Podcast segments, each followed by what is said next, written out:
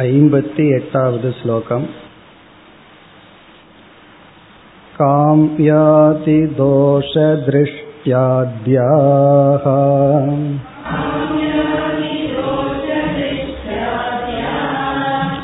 कामातित्यागहेतवः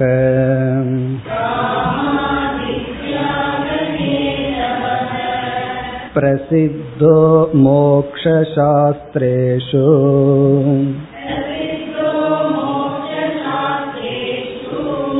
तानन्विष्य सुखी भव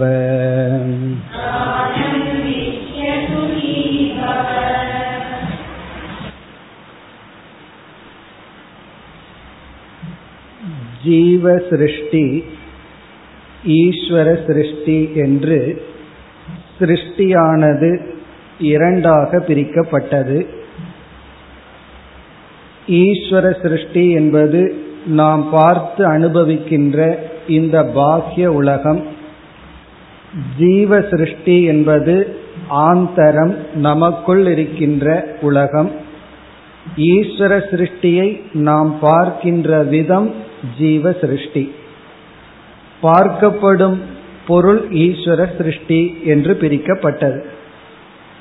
பிறகு ஈஸ்வர சிருஷ்டி சம்சார காரணம் அல்ல ஜீவ சிருஷ்டி தான் சம்சார காரணம் என்று கூறப்பட்டு ஜீவ சிருஷ்டி இரண்டாக பிரிக்கப்பட்டது. முதலில் சிருஷ்டியே இரண்டாக பிரிக்கப்பட்டது பிறகு ஜீவ சிருஷ்டி இரண்டாக பிரிக்கப்பட்டது ஒன்று சாஸ்திரியம் இனி ஒன்று அசாஸ்திரியம். சாஸ்திரியம் என்றால் சாஸ்திரத்தினால் ஏற்றுக்கொள்ளப்படுவது சாஸ்திரம் விரும்புவது. அசாஸ்திரியம் என்றால் சாஸ்திரத்தினால் ஏற்றுக்கொள்ளப்படாதது என்று ஜீவ சிருஷ்டி இரண்டாக பிரிக்கப்பட்டது. சாஸ்திரியம் என்பதை இங்கு வித்யாரண்யர் சிரவண மணன முதலிய சாதனைகளை எடுத்துக்கொண்டார் இந்த சாஸ்திரிய சிருஷ்டியை நாம் துறக்க வேண்டிய அவசியம் இல்லை எதுவரை வைத்திருக்க வேண்டும் என்றால் ஞான நிஷ்டை வரை சாஸ்திரிய சிருஷ்டி தேவை என்று கூறினார். பிறகு அசாஸ்திரிய சிருஷ்டி அது இரண்டாக பிரிக்கப்பட்டது. அப்படி பிரிவின் மேல் பிரிவாக வந்தது. சிருஷ்டி ஜீவ சிருஷ்டி ஈஸ்வர சிருஷ்டி ஜீவ சிருஷ்டி இரண்டாக பிரிக்கப்பட்டது. சாஸ்திரியம் அசாஸ்திரியம். அசாஸ்திரியம் இரண்டாக பிரிக்கப்படுகிறது. ஒன்று தீவிரம் இனி ஒன்று மந்தம். தீவிரமான அசாஸ்திரியம் மந்தமான அசாஸ்திரியம். இப்ப தீவிரம் என்பது காம குரோதம் முதலியவைகள். அதாவது சம்சார அனுபவம். எது சம்சாரத்தை கொடுக்குமோ அவைகளெல்லாம் தீவிரமான அசாஸ்திரிய சிருஷ்டி. அந்த இடத்தில் என்ன சொன்னார்? ஞானத்துக்கு முன்பே தீவிரமான அசாஸ்திரிய சிருஷ்டியை துறக்க வேண்டும்னு கூறினார்.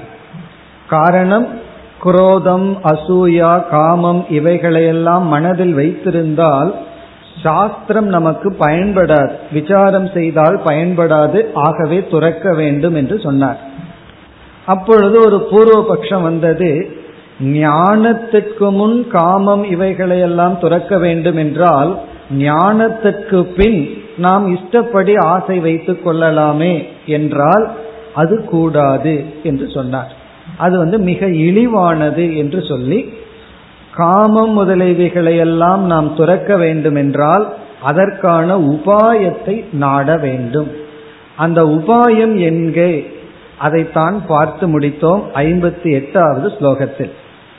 காமாதி காமியாதி தோஷ திருஷ்டியாத்யாகா. இங்கு காமியம் என்றால் விரும்பப்படுகின்ற பொருள்கள் விஷயங்கள். அதில் இருக்கின்ற தோஷ திருஷ்டி முதலியவைகளை இவைகளெல்லாம் சாதனை. எதற்கு? காமாதி தியாக ஹேதவக. காமம் குரோதம் முதலியவைகளை தியாகம் செய்ய ஹேதுக்களாக இருக்கின்ற அதாவது உபாயங்களை என்ன செய்ய வேண்டும்? நாம் அன்விஷ்ய அதை தேடி பிடிக்க வேண்டும். சரி அவைகளெல்லாம் எங்கு இருக்கின்றது? மோக்ஷ சாஸ்திரேஷு பிரசித்தக. மோக்ஷ சாஸ்திரம்னா வேதாந்த சாஸ்திரத்தில் அவைகளெல்லாம் கூறப்பட்டுள்ளது. அதுல நம்ம சிலதை பார்த்தோம். தோஷ திருஷ்டி பிறகு வந்து நமக்கு அபிமானம் உயரும் பொழுது கீழான விஷயத்திலிருந்து விடுதலை அடைவோம். இப்படி ஆசையை துறக்க தீவிரமான அசாஸ்திரிய சிருஷ்டியை துறக்க மோக்ஷ சாஸ்திரத்தில் கூறிய சாதனைகளை எல்லாம் பின்பற்றி என்ன செய்ய வேண்டும்? அப்படி பின்பற்றி ஆசைகளை துறந்தால் சுகி பவ. அப்படி துறந்து சந்தோஷமாக இரு என்று அசாஸ்திரியமான தீவிரமான காமக்ரோதாதிகளை எல்லாம் துறக்க வேண்டும் என்பது வரை ஐம்பத்தி எட்டாவது ஸ்லோகம். அதுவரை நாம் பார்த்து முடித்தோம். இனி நாம் அடுத்த ஸ்லோகத்திலிருந்து துவங்கலாம். ஐம்பத்தி ஒன்பதாவது ஸ்லோகம். त्यज्यतामेव कामातिः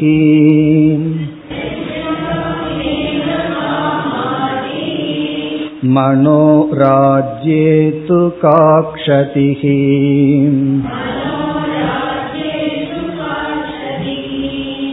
अशेषदोषबीजत्वात् क्षतिर्भगवते ऋता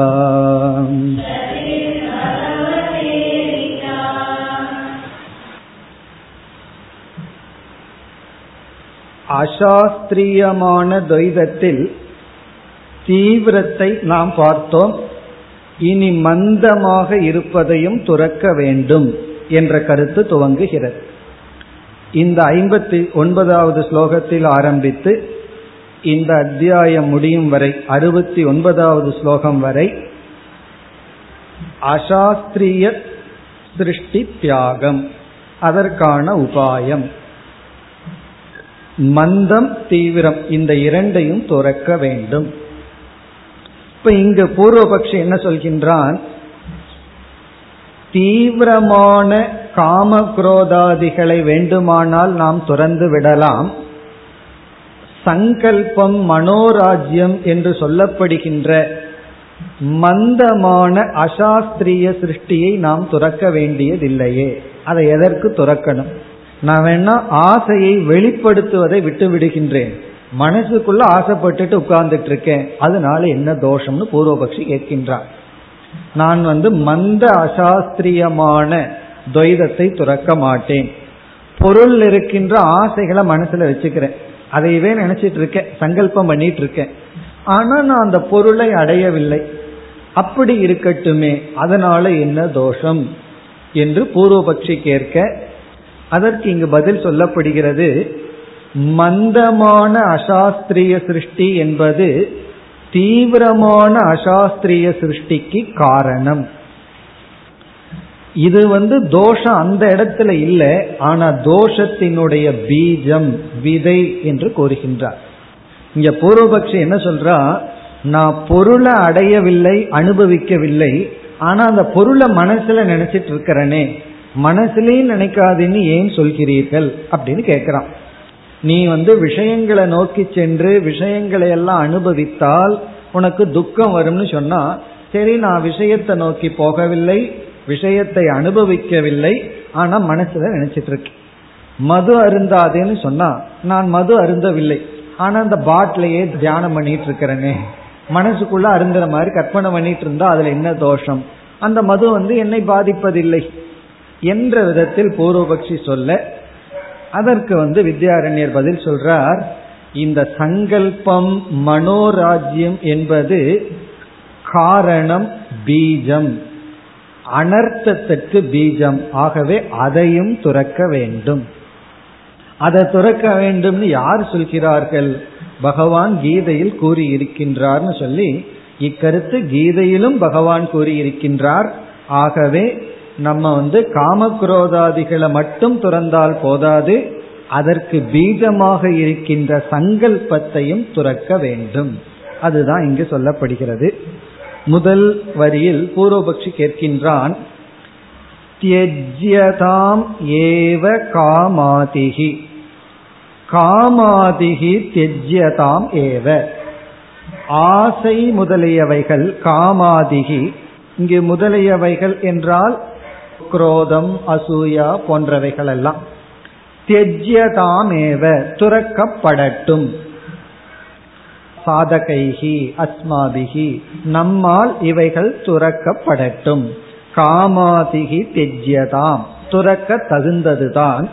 ஆனால் மனோராஜ்யேது காக்ஷதிகி மனோராஜ்யம் இருப்பதனால் மனோராஜ்யம் என்பது மந்தமான அசாஸ்திரியம். அந்த பொருள்களை மனசுல மட்டும் நினைச்சிட்டு இருக்கிறது.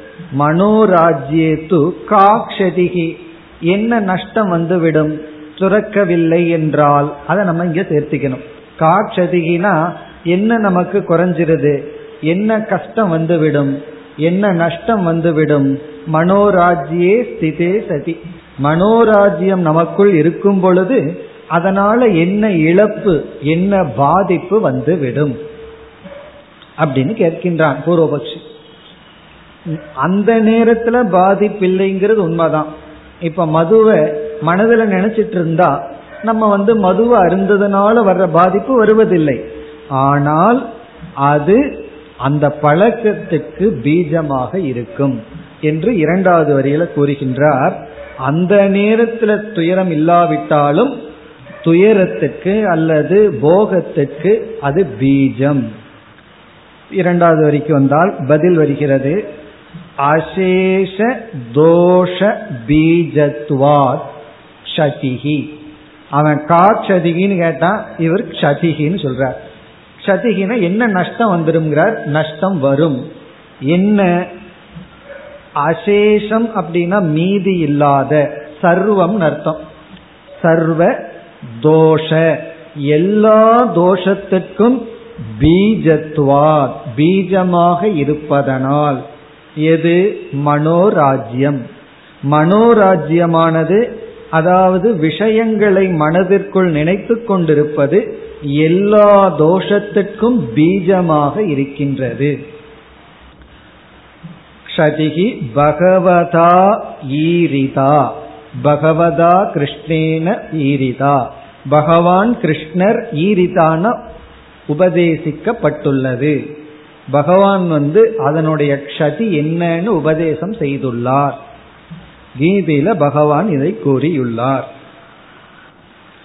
அதாவது அசாஸ்திரிய துவைதத்துல தீவிரம்ங்கிறது வந்து சம்சாரம் மந்தம்ங்கிறது சம்சார காரணம். ஒன்னு காரணம் இனி ஒன்று காரியம். காரிய ரூபமா வெளியெடுத்தது தீவிரத்தும் சொல்லியுள்ளார். காரண ரூபமாக இருப்பதை மந்தம் என்று சொல்லி இருக்கின்றார் பூர்வபக்ஷி என்ன சொல்றான் காரியத்தை மட்டும் நீக்கிட்டு காரணத்தை வச்சுக்கலாமே அப்படின்னு சொல்றான் அவர் சொல்றார் நீ காரணத்தை வச்சு கொண்டிருந்தா அது காரியமாக வெளிப்பட்டு கொண்டிருக்கும். இப்போ ஒருவருக்கு தலை வலிக்கின்றது அதற்கு ஒரு காரணம் இருக்கு. பல்லுலேயோ இதுலயோ ஒரு ப்ராப்ளம் இவர் வந்து அந்த பெயின் கில்லரை மட்டும் சாப்பிட்டு இருந்தாருன்னு வச்சுக்கோமே. அது எவ்வளவு நாளைக்கு இருக்கும்? அந்த காரணம் இருக்கிற வரைக்கும் காரியத்தை நம்ம வந்து தற்காலிகமா தடை பண்ணி வைக்கலாமே தவிர நிரந்தரமா காரியத்தை நீக்க முடியாது. ஆகவே எல்லா தோஷத்துக்கும் பீஜமாக இருப்பதனால் மந்தமான அசாஸ்திரியத்தையும் துறக்க வேண்டும். இக்கருத்தை பகவான் கூறியுள்ளார். இனி அடுத்தது வந்து பகவான் எங்கு கூறியுள்ளார்னு சொல்லி கீதையில் இருக்கின்ற ஸ்லோகத்தை வித்யாரண்யர் அப்படியே எழுதுகின்றார். ஒரு மாற்றத்தையும் செய்யவில்லை அறுபதாவது ஸ்லோகம் ध्यायतो विषयान् पुंसः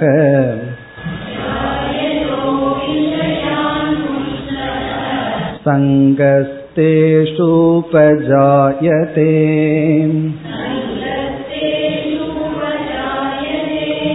सङ्गात् सञ्जायते कामः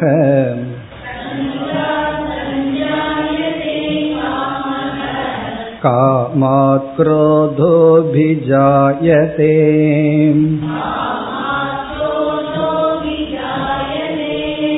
क्रोधात् भवति सम्मोहः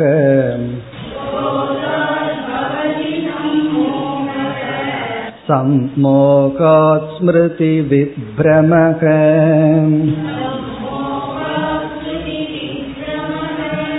स्मृतिभ्रंशात् बुद्धिनाशः।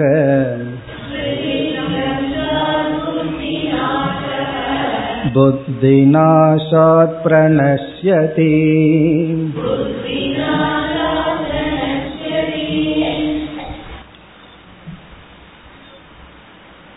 கீதையில் பகவான் எங்கு சொல்லி இருக்கின்றார் என்பது இங்கு குறிப்பிடப்பட்டுள்ளது. சில புஸ்தகங்கள்ல இரண்டாவது ஸ்லோகம் இருக்காது அதனால இருக்கிற புஸ்தகத்திலேயும் அறுபது ஏ அப்படின்னு நம்பர் கொடுத்துள்ளார்கள். காரணம் என்னன்னா சில புஸ்தகங்கள்ல ஒரே ஒரு ஸ்லோகம் மட்டும் அறுபதாவது ஸ்லோகத்தில் தியாயதோ விஷயான் பும்சக மட்டும் கொடுக்கப்பட்டுள்ளது. சில புஸ்தகத்துல குரோதாத் பவதிங்கிறதும் கொடுக்கப்பட்டு ஆனா இரண்டும் ஒரே ஒரு ஸ்லோக எண் கொடுக்கப்பட்டுள்ளது. இதனுடைய அர்த்தமெல்லாம் நீங்க கீதை படித்திருப்பீர்கள் ஞாபகம் இருக்கும். இங்கு பகவான் படிப்படியாக கூறி சம்சார பீஜத்திலிருந்து சம்சாரம் வரை படிப்படியாக கூறி இருக்கின்றார். முதல் படி என்ன? பீஜ ரூபமாக இருப்பது என்ன? விஷயான் தியாயதக பும்சக. விஷயங்களை தியானித்துக் கொண்டிருக்கின்ற மனிதனுக்கு இங்க தியாயதகங்கிறது சங்கல்பவதகன் அர்த்தம். விஷயங்களை சங்கல்பம் செய்து கொண்டிருப்பவர்களுக்கு இந்த சங்கல்பம்ங்கிறத கவனமா புரிந்து கொள்ளணும். பூஜைக்கு முன்னாடி ஒரு சங்கல்பம் பண்ணுவோம் அந்த சங்கல்பம் அல்ல. அந்த விஷயத்தை நினைச்சிட்டு இருக்கிறது இங்க சங்கல்பம்னு சொல்லப்படுகிறது. விஷயான் தியாயத்தகங்கிறது சங்கல்பம். ஒரு பொருளையே நினைத்து கொண்டிருப்பது. எப்படி என்றால் அந்த பொருளில் இருக்கின்ற சுக அம்சத்தை. அந்த பொருளை பத்தி நல்லா புரிஞ்சிருந்தோம்னா அது வட்டி முதலமா துக்கத்தையும் கொடுக்க போகுது. ஆனா புத்தி அதை நினைக்காது. சுக அம்சத்தையே மட்டும் தியானம் செய்து கொண்டிருந்தால் என்ன ஏற்படுமா? சங்கக உபஜாயதே. தேஷு அந்த விஷயத்தில் சங்கமானது ஏற்பட்டு விடும் ஒரு பொருளிடம் சங்கம் ஏற்படுவதற்கு காரணம் அந்த பொருளினுடைய சுக அம்சத்தை தியானித்தல். இந்த இடத்துல நம்ம ஏன் சுக அம்சத்தைன்னு சொல்றோம்னா துக்க அம்சத்தை தியானம் பண்ணோம்னா நமக்கு வைராகியம் கிடைக்கும். சுக அம்சத்தை தியானம் பண்ணா அதுல சங்கம் ஏற்படும். துக்க அம்சத்தை தியானம் பண்றது ஒரு சாதனை. விஷயேஷு தோஷ திருஷ்டிகி அப்படின்னு சொல்லி அதே போல மரணத்தை தியானம் பண்றது.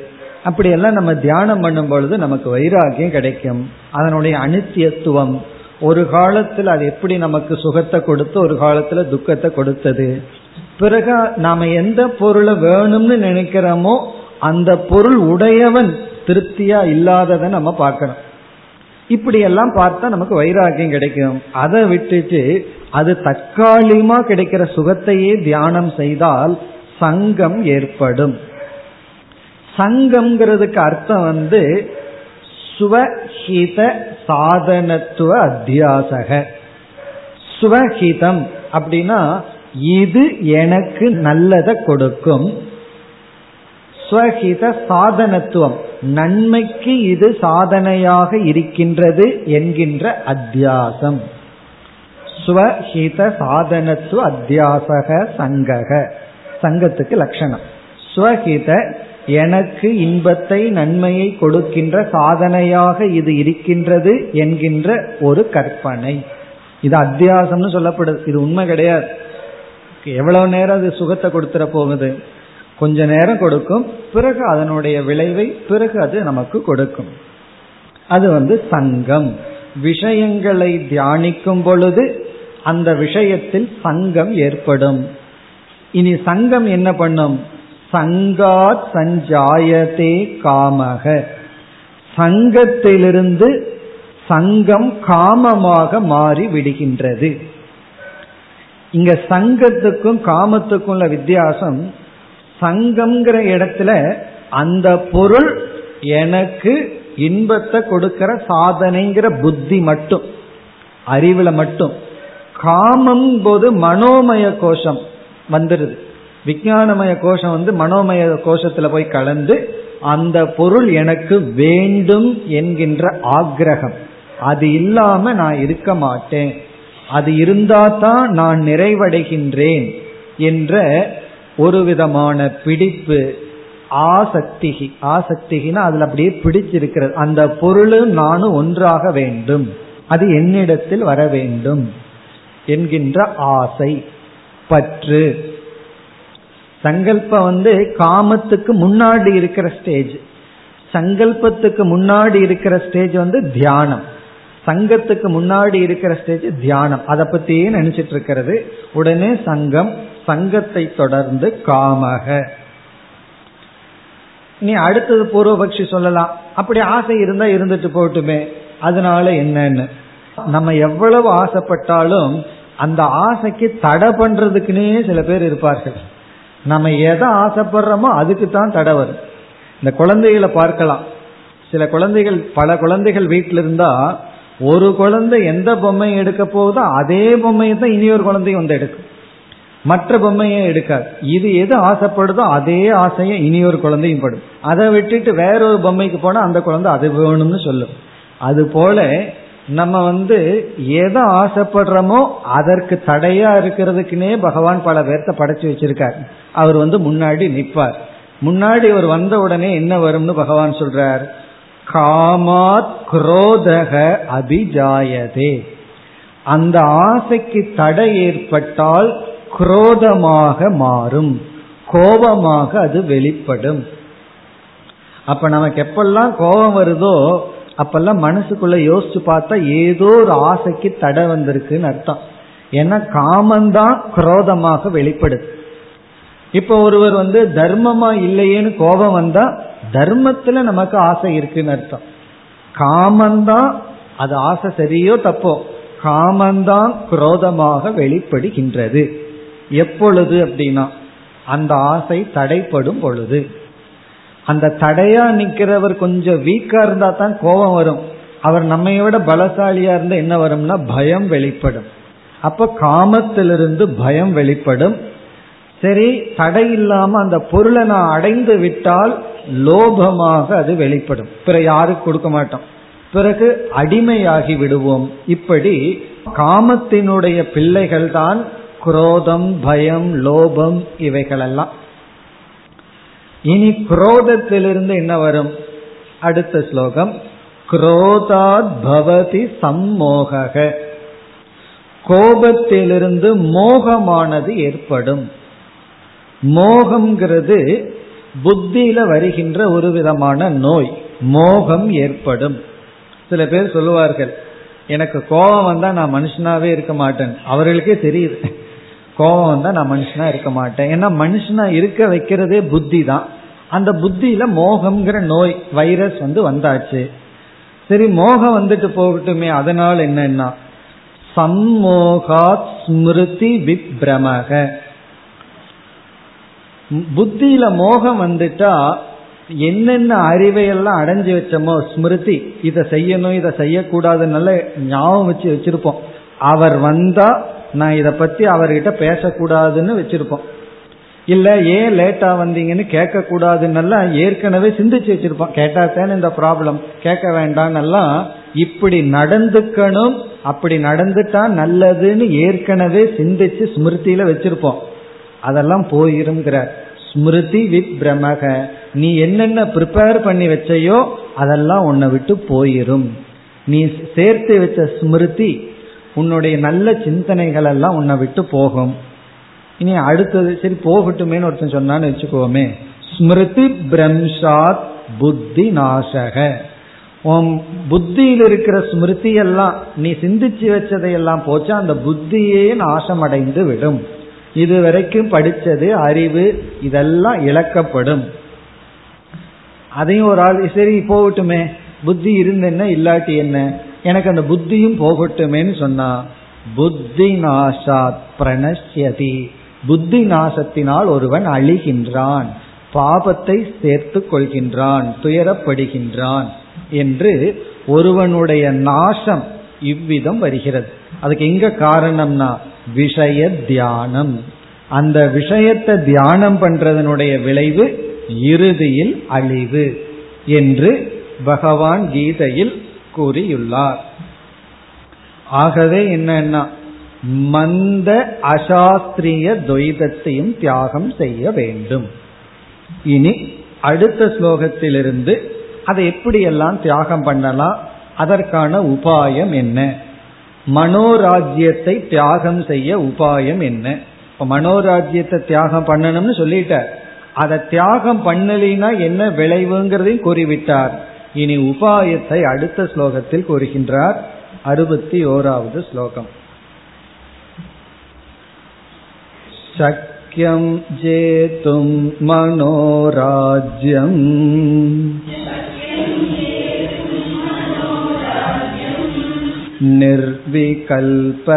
निर्विकल्पसमाधितः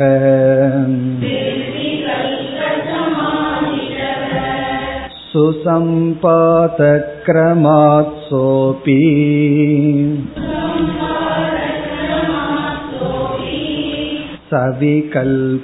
सविकल्पसमाधिना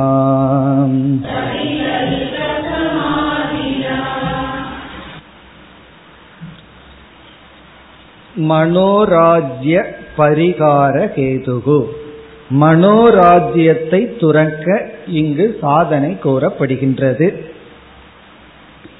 முதல்ல என்ன சொல்றார்? மனோராஜ்யத்தை நம்மால் தியாகம் பண்ண முடியும் அப்படிங்கிற ஒரு ஆறுதலை கொடுக்கிறார். ஏன்னா சில பேர்த்துக்கு நம்பிக்கையே வராது.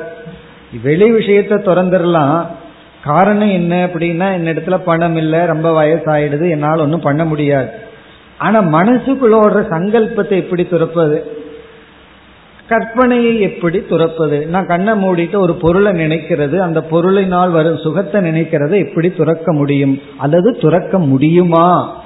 என்ற கேள்வி. அதற்கு பதில் ஜேதும் சக்கியம் எது மனோராஜ்யம்.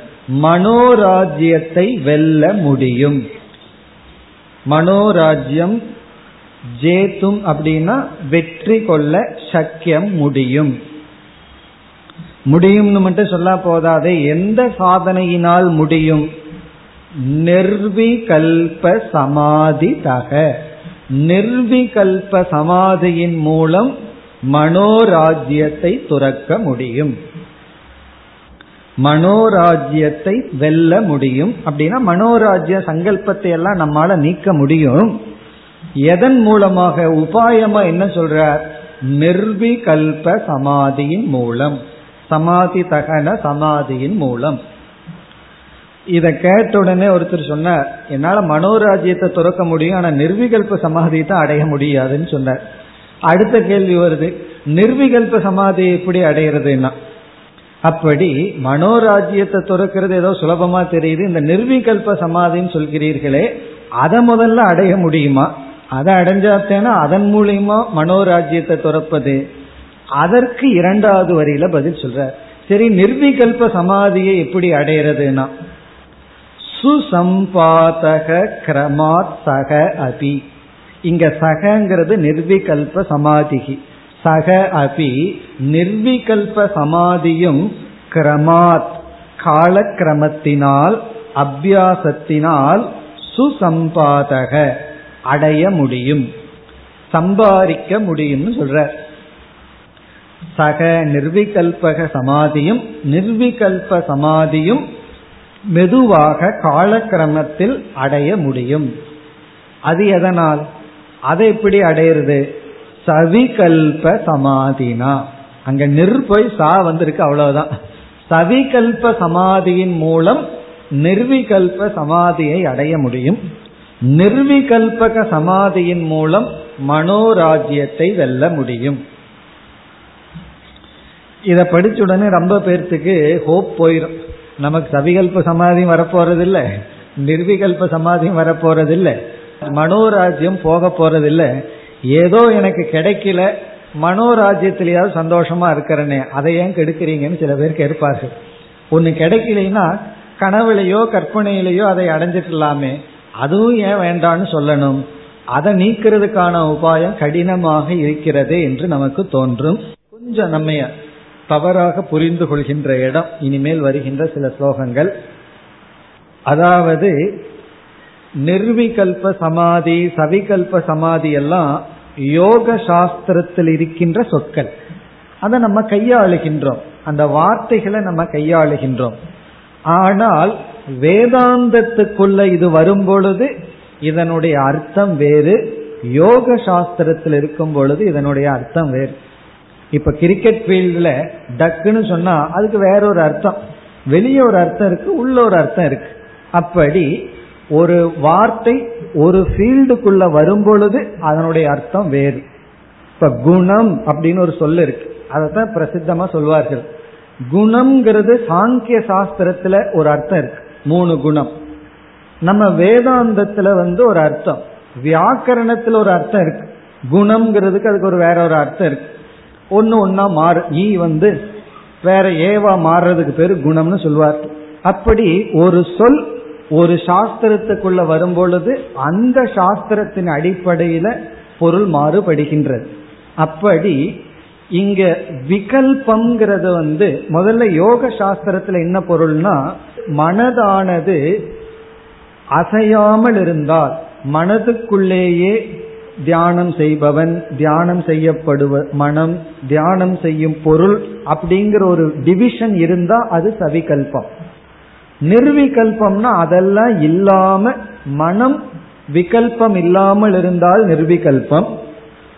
மனமானது டிவிஷனோட அறிபவன் அறியப்படும் பொருள்ங்கிற விகல்பத்தோட இருந்தா சவிகல்பம். இது யோக சாஸ்திரத்துல நம்ம வேதாந்தத்துல விஷய திருஷ்டியா சவிகல்பம் நிர்விகல்பம்.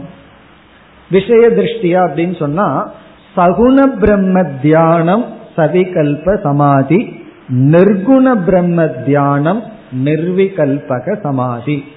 அப்ப சவிகல்பம் நிர்விகல்பம்ங்கிறது நிர்விகல்பம்னா நிர்குண பிரம்ம சவிகல்பம்னா சகுண பிரம்ம. சகுண பிரம்மத்தையும் ஈஸ்வரனையும் தியானித்து அது சவிகல்ப சமாதி. நிர்குண பிரம்ம உபாசனை அல்லது நிதித்தியாசனம் செய்தால் அது நிர்விகல்பக சமாதி. அப்ப இங்க என்ன அர்த்தம்? நம்ம இப்ப எப்படி புரிஞ்சுக்கிறோம் அப்படின்னா இறைவனுடைய நாமத்தை நாம ரூபத்தோட பகவான தியானம் பண்ணோம்னா அந்த தியானம் நமக்கு நாம ரூபமற்ற பிரம்மத்தை புரிந்து கொள்ள பயன்படும். நாம ரூபத்தோட பகவான தியானம் உபாசனை செய்யும் பொழுது அந்த தியானம் மன பக்குவத்தை கொடுத்து சிரவணம்ங்கிற சாதனையில நமக்கு நிர்குண பிரம்மத்தை பற்றி அறிவு ஏற்படும். அசப்தம் அஸ்பர்ஷம் அரூபம்ங்கிற பிரம்மம் புரியும். அந்த பிரம்மத்தை நம்ம தியானம் செய்யும் பொழுது நிதித்தியாசனம் செய்யும் பொழுது மனதில் இருக்கின்ற இந்த வாசனைகள் எல்லாம் சங்கல்பங்கள் எல்லாம் நீங்கும். இங்க என்ன சொல்லி இருக்கிறார் இறுதியா தியானம் சாதனை. அவ்வளவுதான். சவிகல்ப நிர்விகல்பத்தை எல்லாம் விட்டு தியானம் செய்தால் மனோராஜ்யம் நீங்கும். காரணம் என்னவென்றால் மனோராஜ்யமே ஒரு விதமான தியானம் தான் அது விஷய தியானம் இது ஈஸ்வர தியானம். தியானத்தை மாத்த சொல்லல. தியானத்திற்குரிய விஷயத்தை தான் நம்ம மாற்ற சொல்கின்றோம். அண்மையில ஒருவர் வந்து வெளிநாட்டுல வந்து சைக்காட்ரி படிச்சுட்டு இருக்காங்க. எம்டி படித்து கொண்டு இருக்கார்கள். அவங்களோட ஒருத்தரோட நான் பேசினேன். நம்ம இங்க என்ன வந்து சாதாரணமா சொல்லிட்டு இருக்கிறோமோ அங்க வந்து பெரிய ரிசர்ச் பண்ணி கண்டுபிடிச்ச ரிசல்ட் இந்த மனசு இருக்கே அது வந்து ஓடிக்கொண்டே தான் இருக்கும் அதை நிறுத்த முடியாது. அதனால நம்ம என்ன சொல்றோம்? விஷயத்துக்கு பொதுவாக பகவான தியானம் பண்ணுன்னு சொல்றோம். அவர்கள் வந்து எத்தனையோ லட்சம் ரூபாய் செலவு பண்ணி ரிசர்ச் பண்ணி கண்டுபிடிச்சது என்ன அப்படின்னா மனதுல தேவையில்லாத எண்ணம் தோற்றிட்டு இருந்தா எண்ணத்துக்கு விஷயத்தை மாத்தணும் எண்ணத்தை நிறுத்தணும்னு பேஷண்ட்டுக்கு சொல்லக்கூடாது. அந்த எண்ணத்தை மாற்றி கொடுங்க நல்ல எண்ணமா மாத்துங்க. இதை கண்டுபிடிக்கிறதுக்கு எத்தனையோ கோடி செலவு. இப்ப நம்ம வேதாந்த சாஸ்திரத்துல யோக சாஸ்திரத்துல எலிமெண்ட்ரியா என்ன சொல்றோம் அப்படின்னா தியானத்திற்குரிய விஷயம் மாற வேண்டும். விஷய தியானத்திலிருந்து ஈஸ்வர தியானத்துக்கு வர வேண்டும். இந்த மனசனுடைய எண்ண ஓட்டத்தை நிறுத்த முடியாது. எண்ணத்திற்கான பொருள் மாற்றப்பட வேண்டும். அதத்தான் இங்க சொல்ற அப்ப மனோராஜ்யம்ங்கிறது என்ன? எதையாவது விஷயத்த நினைச்சிட்டு இருக்கிறது. சின்ன வயதுல அங்கே இங்கே ஓடிட்டு ஆடிட்டு இருக்கலாம். நினைக்கிறதுக்கு நேரம் இல்லை. வயதாக கால் ரொம்ப தூரம் நடக்காது. கை சலிச்சு போகும். நம்ம பேசுறத கேட்கறதுக்கு ஆள் இருக்காது. நம்ம வந்து ஒரு சேர்ல உட்கார வச்சுட்டு போயிடுவாங்க. அப்ப என்னன்னா விஷய தியானம் தான் அதனால என்ன செய்யணும்னா அதை ஜபமா மாற்ற வேண்டும்.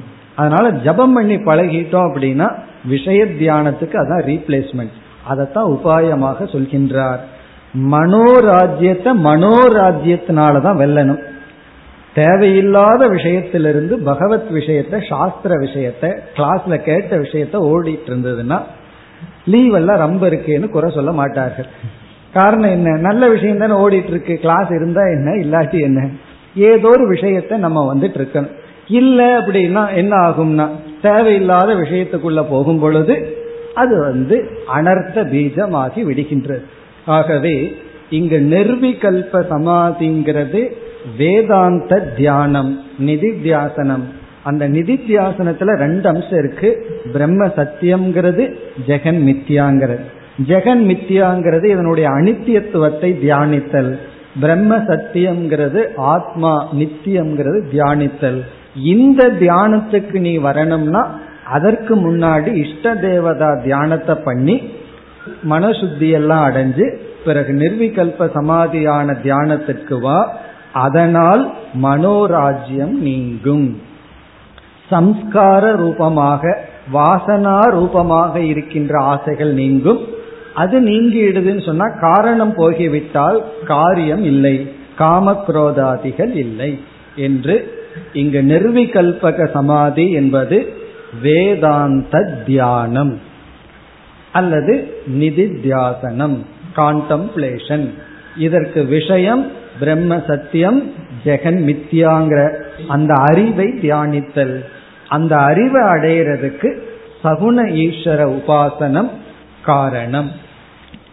இனி அடுத்த ஸ்லோகத்துல தியானம் நாம் மேற்கொள்ளும் பொழுது சில நெறிகளை பின்பற்ற வேண்டும். அதற்கான குழுவை சொல்ற. எப்படிப்பட்ட சில சாதனைகளுடன் தியானத்தில் ஈடுபட வேண்டும்? தியானம் செய்ய வேண்டிய முறை அல்லது தியானம் செய்யும் பொழுது சில நெறிகள். இதெல்லாம் நமக்கு ஞாபகப்படுத்துற எத்தனையோ முறைகள் எல்லாம் இருக்கு சிலத உதாரணமாக கூறுகின்றார் அறுபத்தி இரண்டாவது ஸ்லோகம் புத்த தத்வேன தீதோஷ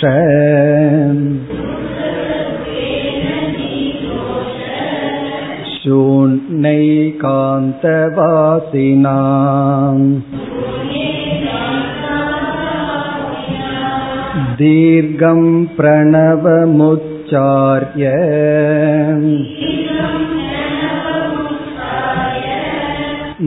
मनोराज्यं विजीयते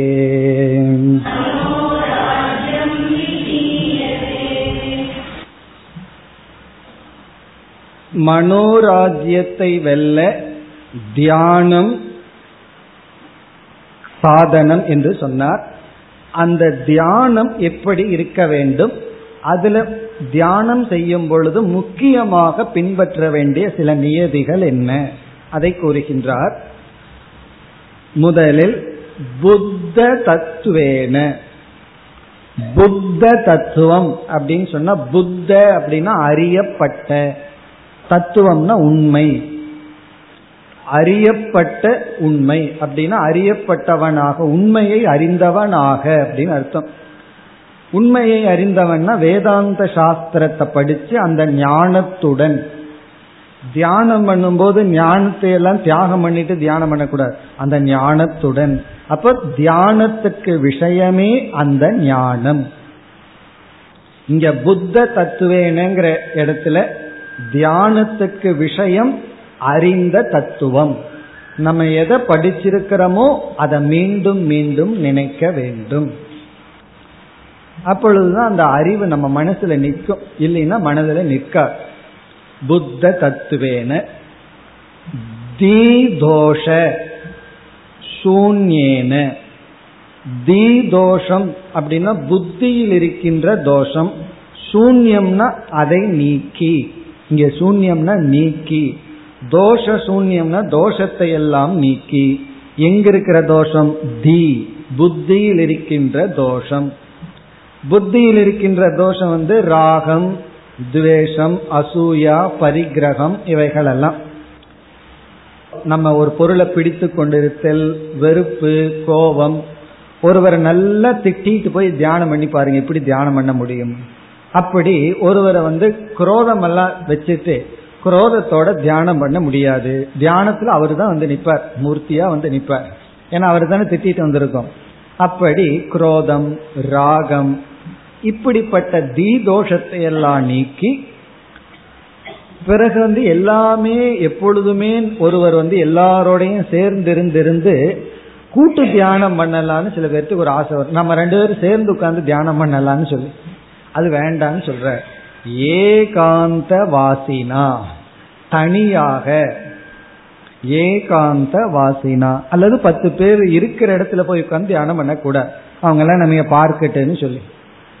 ஏகாந்த வாசினா தியானத்துக்கு தனிமையில் இருக்க வேண்டும். தனிமையில் இருக்கணும்னா காட்டுக்கு போகணுங்கிற அவசியம் இல்லை. நம்ம வீட்டுக்குள்ளேயே தனிமையான இடத்தில் இருக்க வேண்டும்.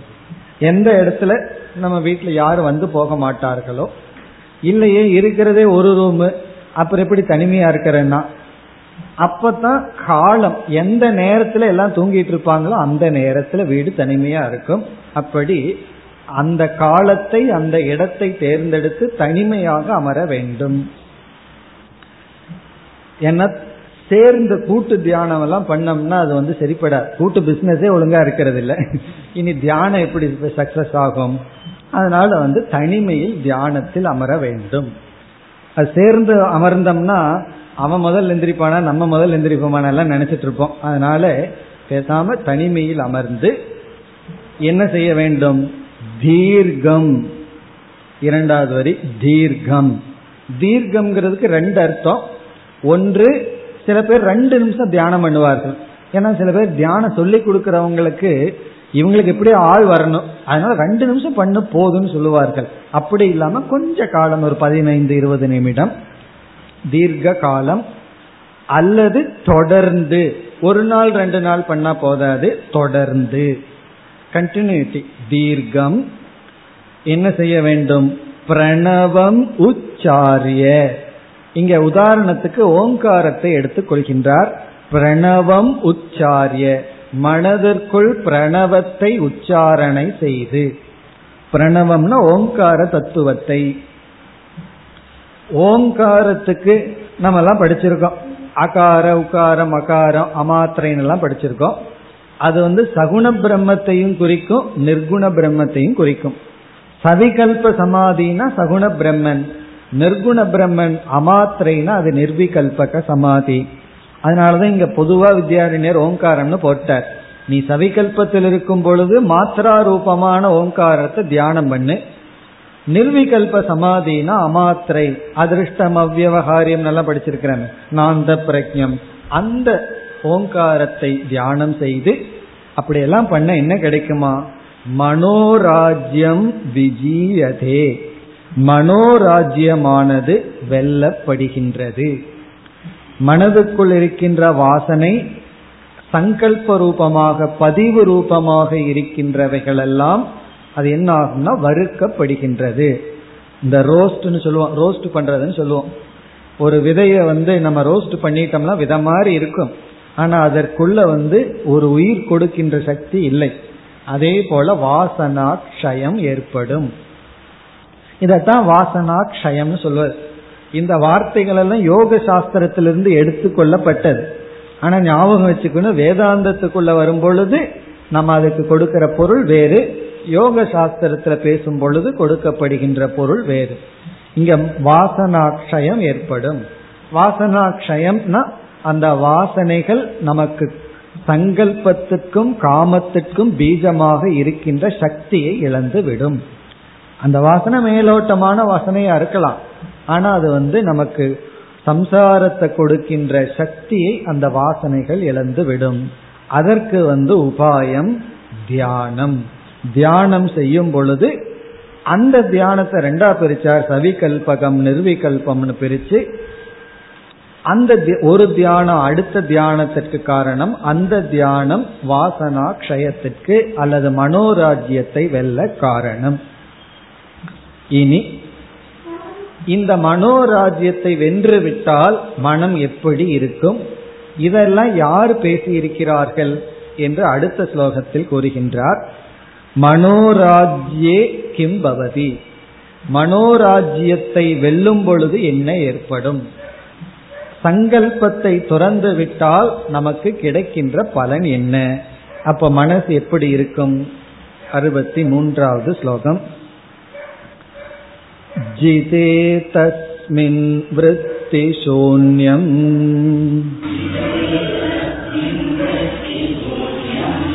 मनस्तिष्ठति मूकवत्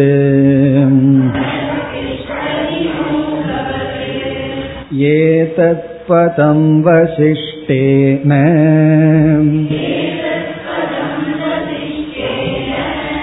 रामाय बहुधेरितम्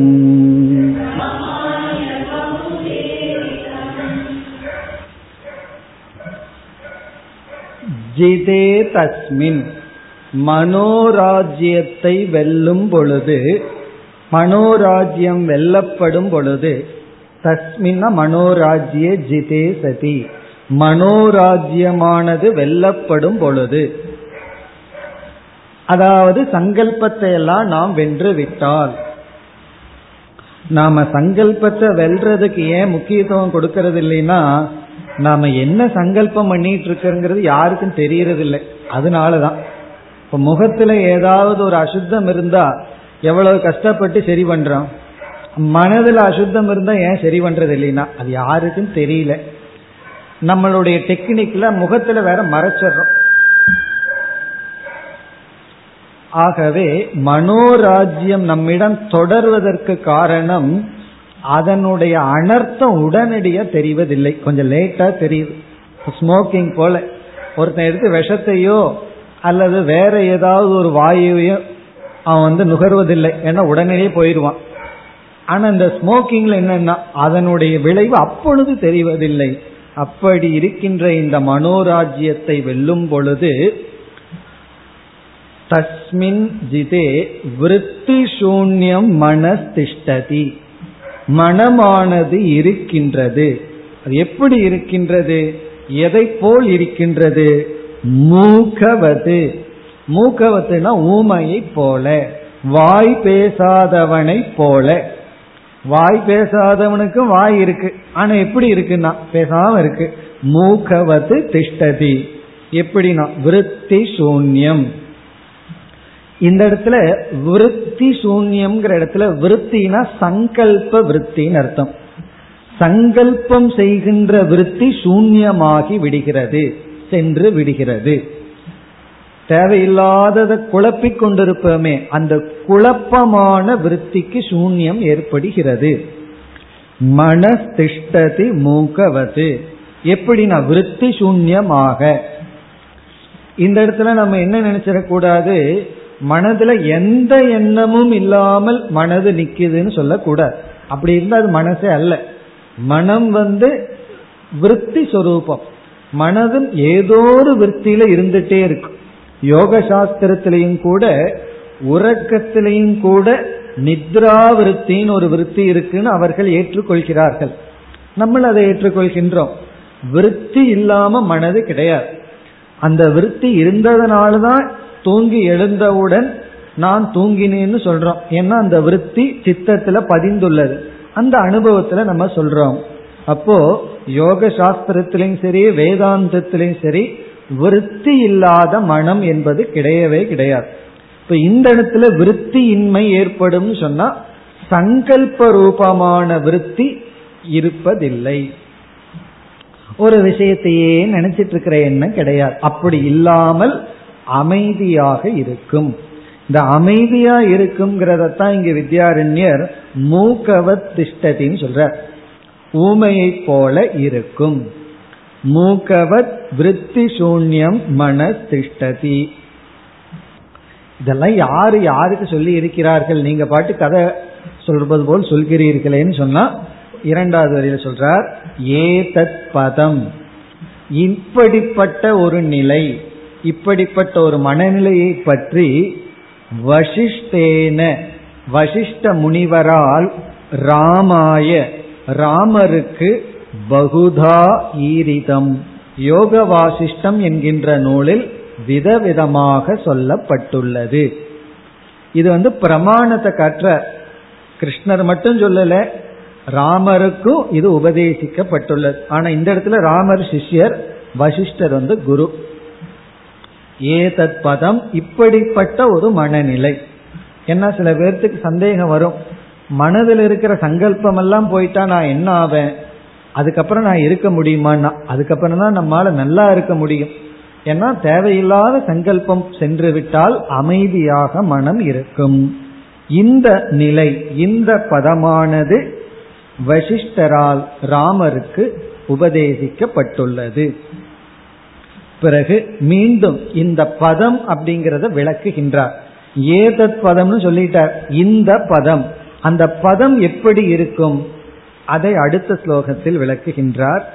இப்ப இந்த ஸ்லோகத்துல ஒரு சொல் நமக்கு ஒரு குழப்பத்தை கொடுக்கலாம். விருத்தி சூன்யம்ங்கிறது. அதை வந்து அடுத்த ஸ்லோகத்துல தெளிவுபடுத்துகின்றார். அந்த நேரத்துல மனம் எப்படி இருக்குங்கிறது அறுபத்தி நான்காவது ஸ்லோகம் தெளிவுபடுத்துகிறது. இப்ப இதுல வந்து நம்ம கவனமா இருக்கிறது வேண்டியது அறுபத்தி ஓராவது ஸ்லோகமும் அறுபத்தி மூன்றாவது ஸ்லோகமும் ஏன்னா அது இந்த நிர்விகல்ப சமாதி சவிகல்ப சமாதி இந்த இடத்துல விருத்தி சூன்யம் இதை மட்டும் நம்ம சரியாக புரிந்து கொள்ள வேண்டும் இனி அறுபத்தி நான்காவது ஸ்லோகம் दृश्यं नास्तीति बोधेन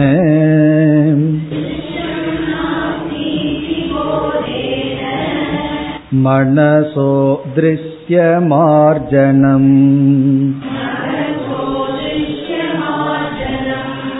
सम्पन्नं चेतदुत्पन्ना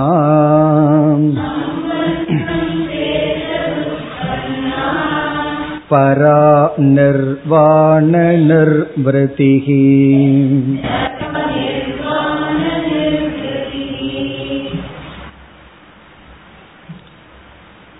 மனம் அமைதியாக இருத்தல். மூகவத் திஷ்டத்தின்னு சொன்னார். அப்ப மனதிற்குள் எப்படிப்பட்ட எண்ணம் இருக்கும்? அதை இங்கு கூறுகின்றார். திருஷ்யம் நாஸ்தி இது போதேன. திருஷ்யம் என்றால் அறியப்படுகின்ற பொருள். இந்த உலகம் நாஸ்தி உண்மையில் கிடையாது. திருஷ்யம்னு சொல்லும் பொழுதே பார்த்துட்டு இருக்கிறோம்னு அர்த்தம். விருத்தி எல்லாம் நமக்கு இருக்கு. நாஸ்திங்கும் போது அது மித்தியா.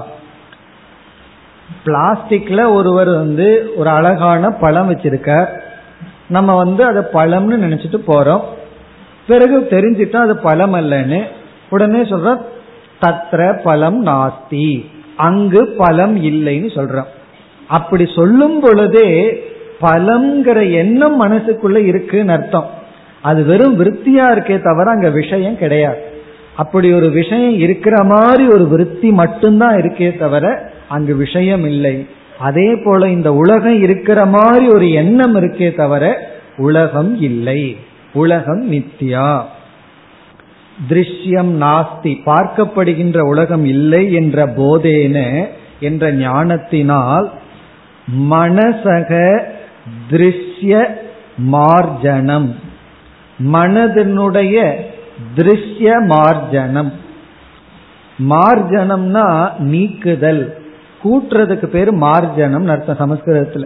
நம்ம வந்து வீட்டை சுத்தம் பண்றோமே கூட்டி பெருக்குவேமே அதுக்கு பேரு மார்ஜனம். மார்ஜனம்னா கூட்டுதல்.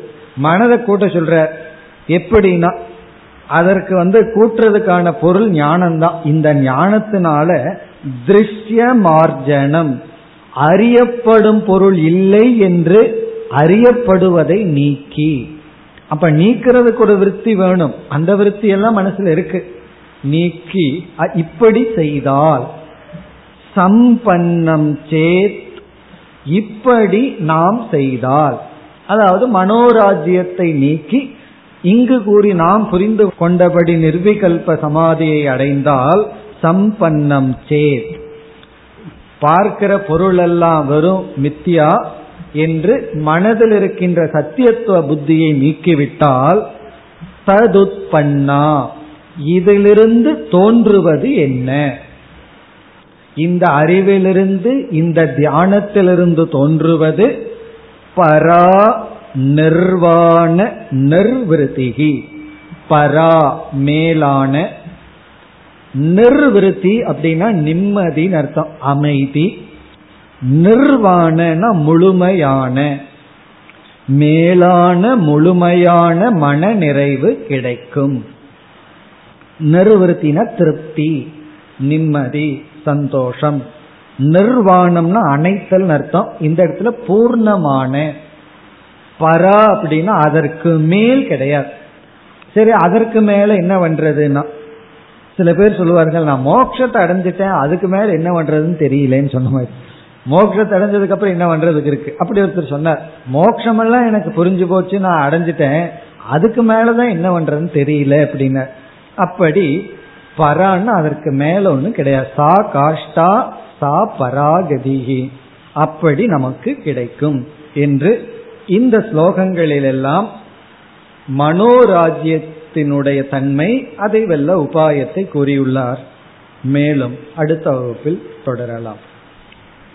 ஓம் போர் நமத போர் நமிதம் போர் போர் நமுதச்சதேம் பூர்ணய பூர்ணமாதாய பூர்ணமேவாவசிஷ்யதேம்.